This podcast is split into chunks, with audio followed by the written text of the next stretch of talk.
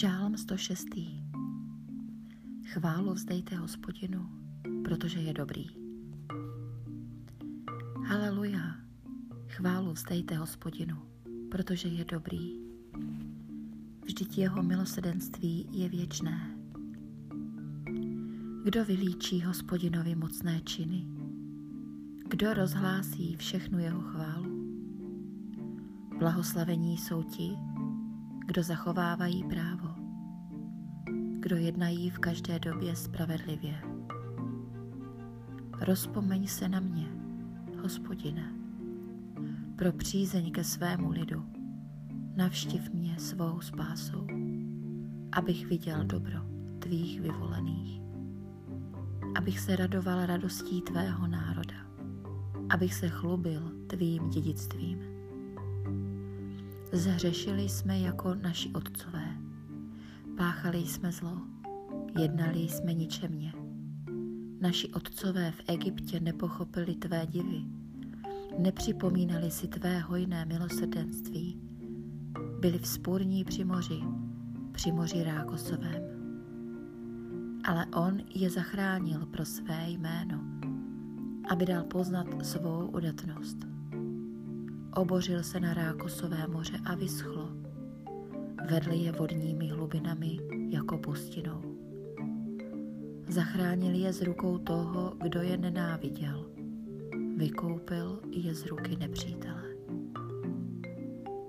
Jejich protivníky přikryla voda, nezbyl z nich ani jeden.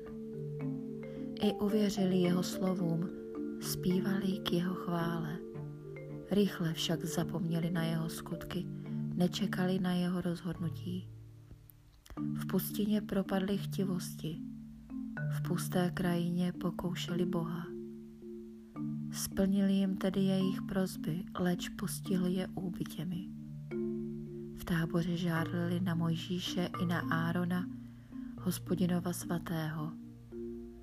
Země se otevřela a pohltila Dátana, a přikryla spolek Abíramův. Proti jejich spolku vzplanul oheň, plamen spálil ničemi.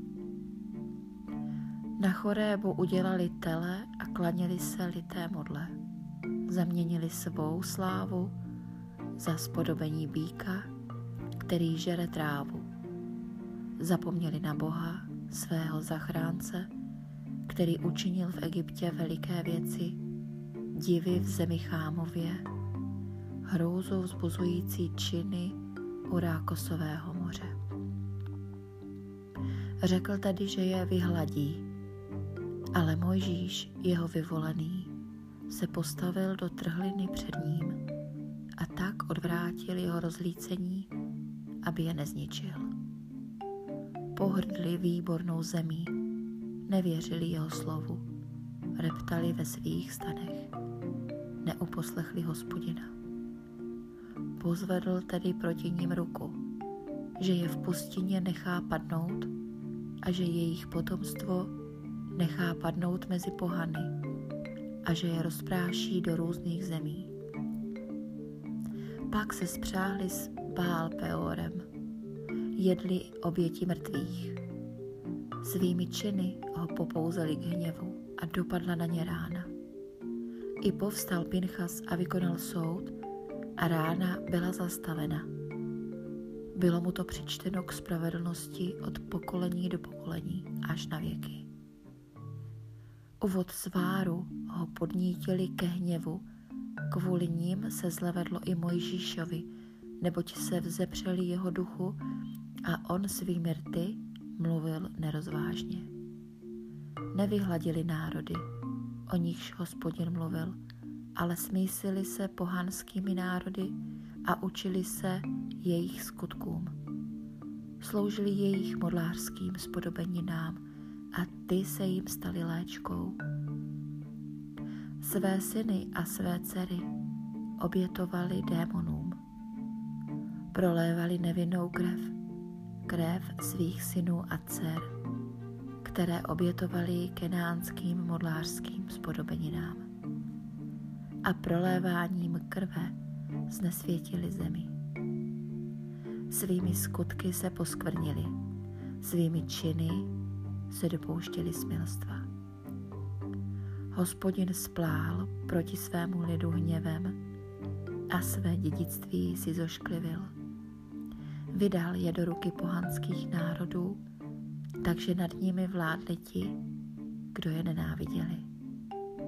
Utlačovali je jejich nepřátelé, byli pokořeni, byli pod jejich mocí. Mnohokrát je vysvobodil, leč oni se svými úradky vzpírali a pro své viny byli pokořeni. I pohleděl na jejich soužení a vyslyšel jejich nářek. Pamatoval kvůli ním na svou smlouvu a slitovával se podle svého hojného milosrdenství a dal jim dojít slitování před všemi, kdo je odvedli do zajetí.